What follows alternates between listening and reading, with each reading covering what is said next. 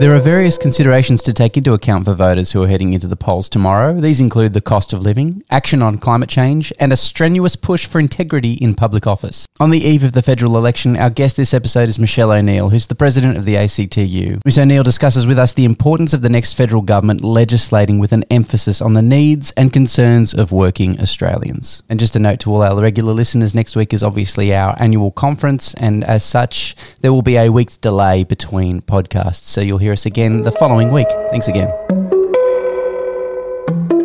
Michelle, thanks for being with us on the podcast today. Uh, we know your time is limited and the election is tomorrow, uh, but we really appreciate it. Thanks again. No, it's a, uh, it's a pleasure, Jim. I'm really happy to be on it. And yeah, we're in the countdown phase now. Here we go. Michelle, through your capacity as president of the ACTU, what does the union movement hope for uh, in terms of policy uh, from the incoming um, government, whoever it is uh, decided to be? Well, what we know is that working people have really suffered under nearly a decade now of Scott Morrison and the LNP government.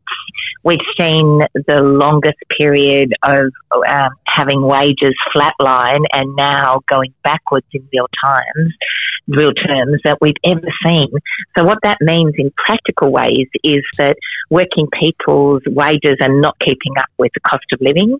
And we know that just in this year alone, the average worker stands to lose $4,000 um, in that difference between wages and prices. That, that's a, a, shocking figure, and it's shocking when you think of the reality of what it means for so many workers.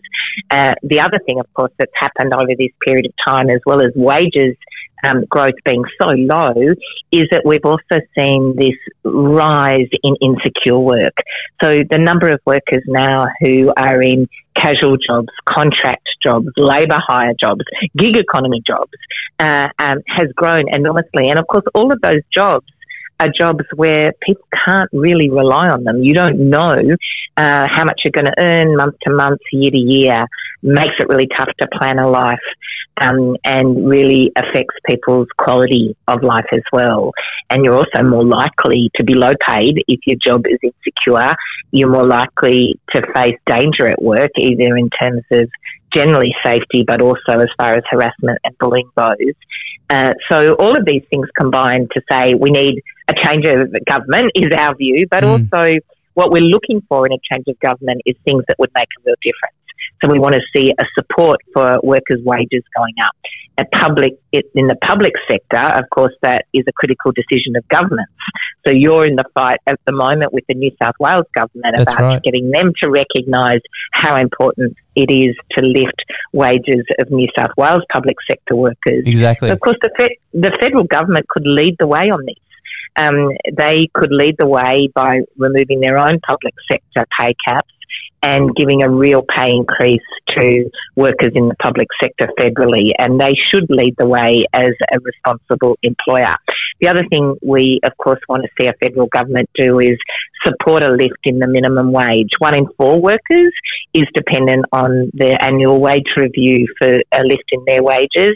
And the union movement's in there saying that we want to see a real increase of 5.5% in wages in the um, in the minimum wage case that's happening at the moment. And the last one I'd mention on wages is a real example of um, something practical a federal government could do would be to um, support the claim of uh, the age sector workers in aged care to have a real re-evaluation of their work and a lift in the pay for uh, workers in aged care.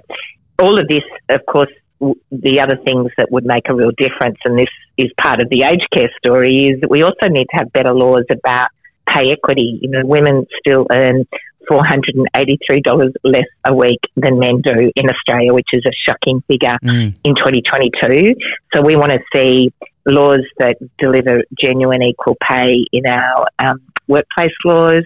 We also think uh, that importance of having um, an expert group within the Fair Work Commission that can look at all these issues that um, mean that we don't have gender equity in workplaces. And of course, we want to see all 55 of those recommendations of respect at work um, put into law so that we really uh, do see an improvement in safety in the workplace.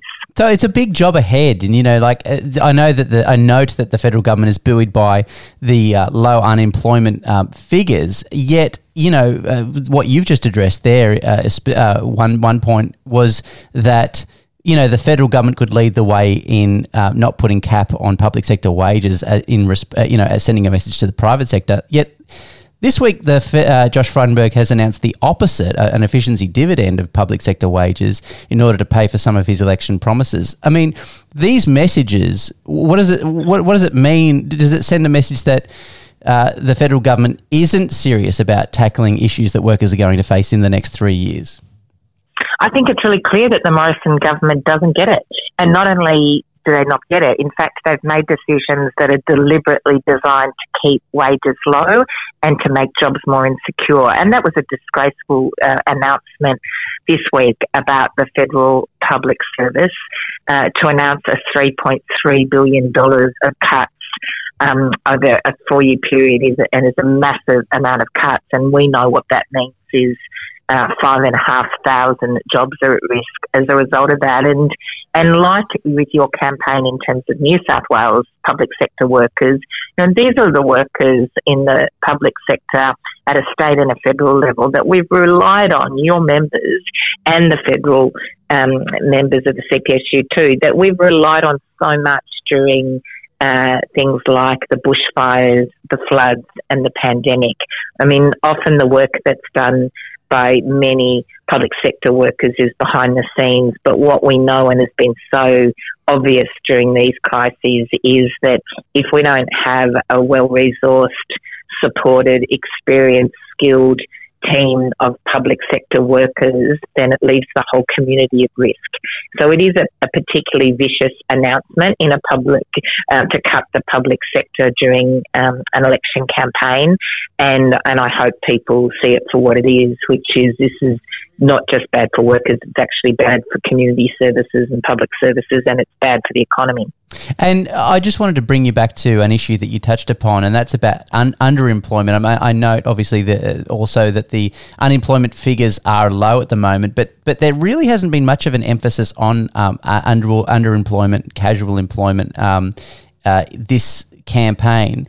Uh, it's mostly been dismissed by some pundits, especially the Australian Financial Review, but it does remain an issue to be tackling, uh, and, it, and it does pose long term threats to, I guess, the Australian workforce.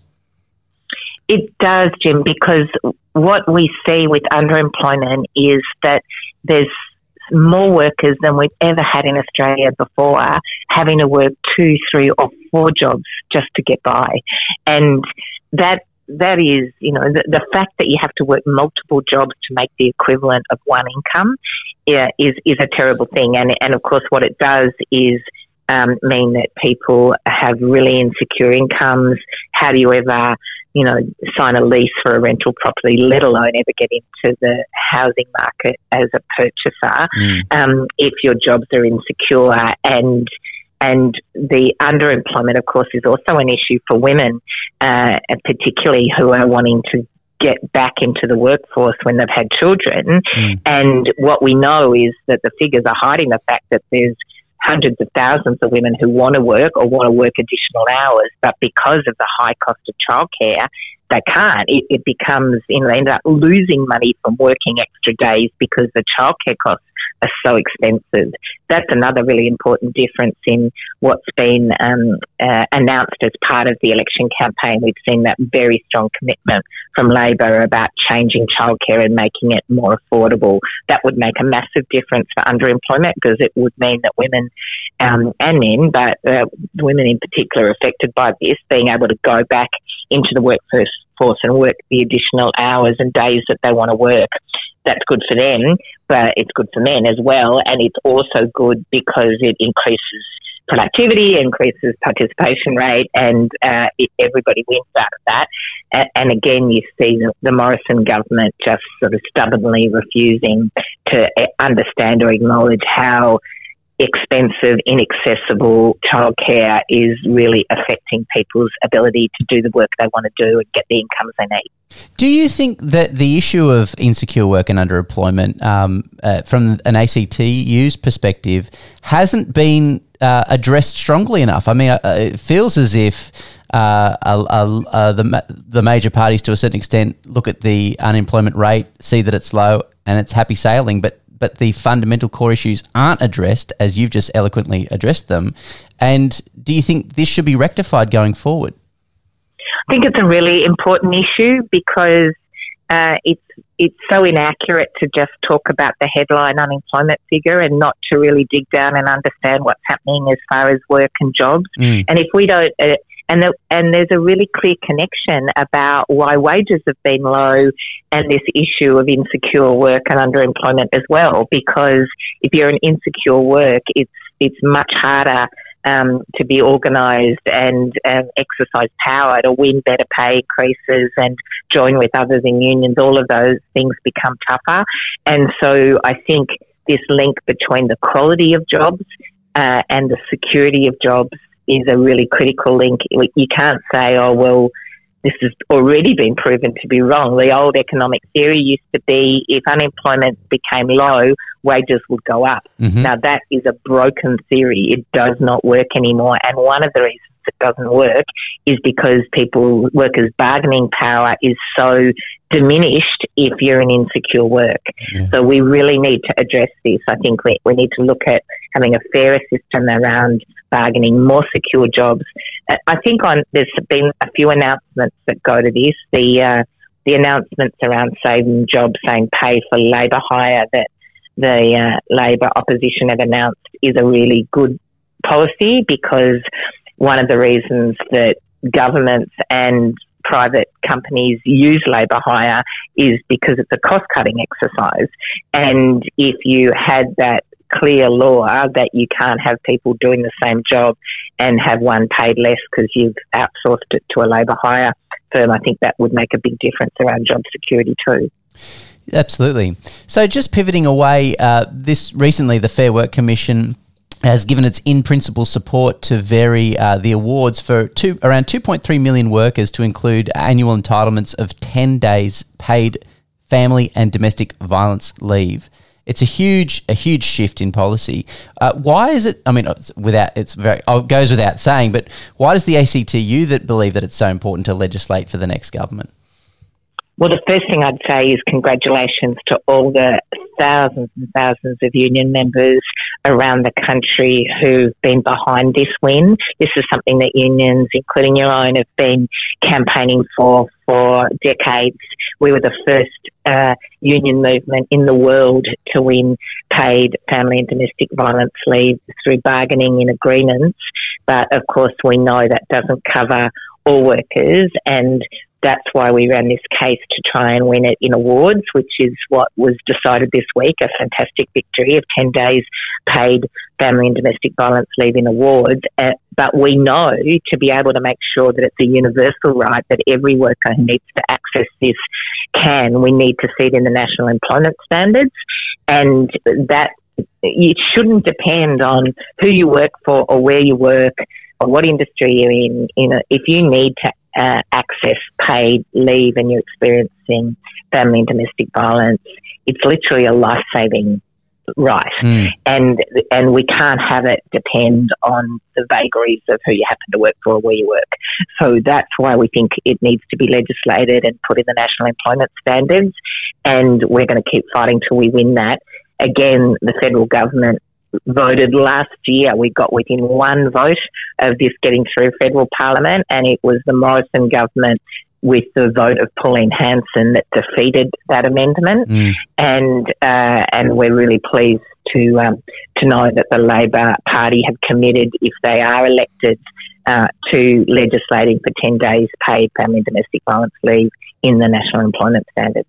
Now, for any uh, listeners who may not be aware of the the details uh, that may be associated with uh, someone who needs to access uh, paid domestic violence leave, are you able to give us a bit of a history on why it's important for people to access uh, such such a policy? Yeah, uh, Jim, it's important because what we know, and this has been independently verified, is that if uh, if a woman is ex- escaping family and domestic violence, then the cost involved in doing things like finding a new place to live, changing schools, changing housing, going to the police, going to lawyers, going to court cases, that you can just think about the multitude of things that cost time and money mm-hmm.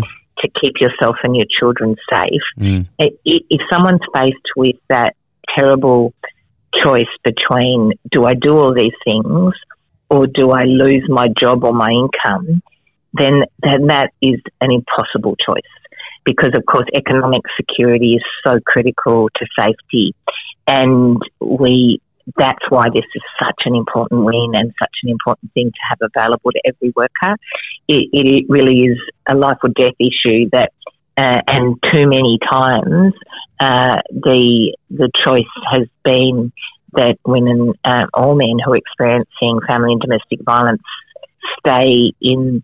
Uh, are fearful about losing their job or their income, and therefore can't make the decisions they need to make to be safe. And we've already seen 18 women lose their lives in Australia this year at the hands of a current partner or former partner. Uh, this is, is a shocking figure and, and a tragedy that everything we can do to keep people safe we can we should do. And the workplace is a really important part of this and it's also as well as the practical assistance getting access to that leave makes for someone, it also sends a message that this is an issue in our community and something that we do need to change. And, and so it has a really important role in people understanding that it is a serious issue that we need to change people's understanding and the culture around too. So I think it's got that as a benefit too. Well, it's a big agenda for whoever takes the reins of the Australian federal government after Saturday, and we really appreciate your time specifically, Michelle, uh, on the podcast today, considering your busy schedule. Thanks again. Good luck on the weekend, and we hope to speak to you again soon. Thanks very much, Jim, and uh, solidarity to all your members, and, and good luck with the election, but also with your really important campaign to win pay rises for public sector workers in New South Wales. Protect yourself at work. Call the PSA today on 1300 772 679 or head to psa.asn.au.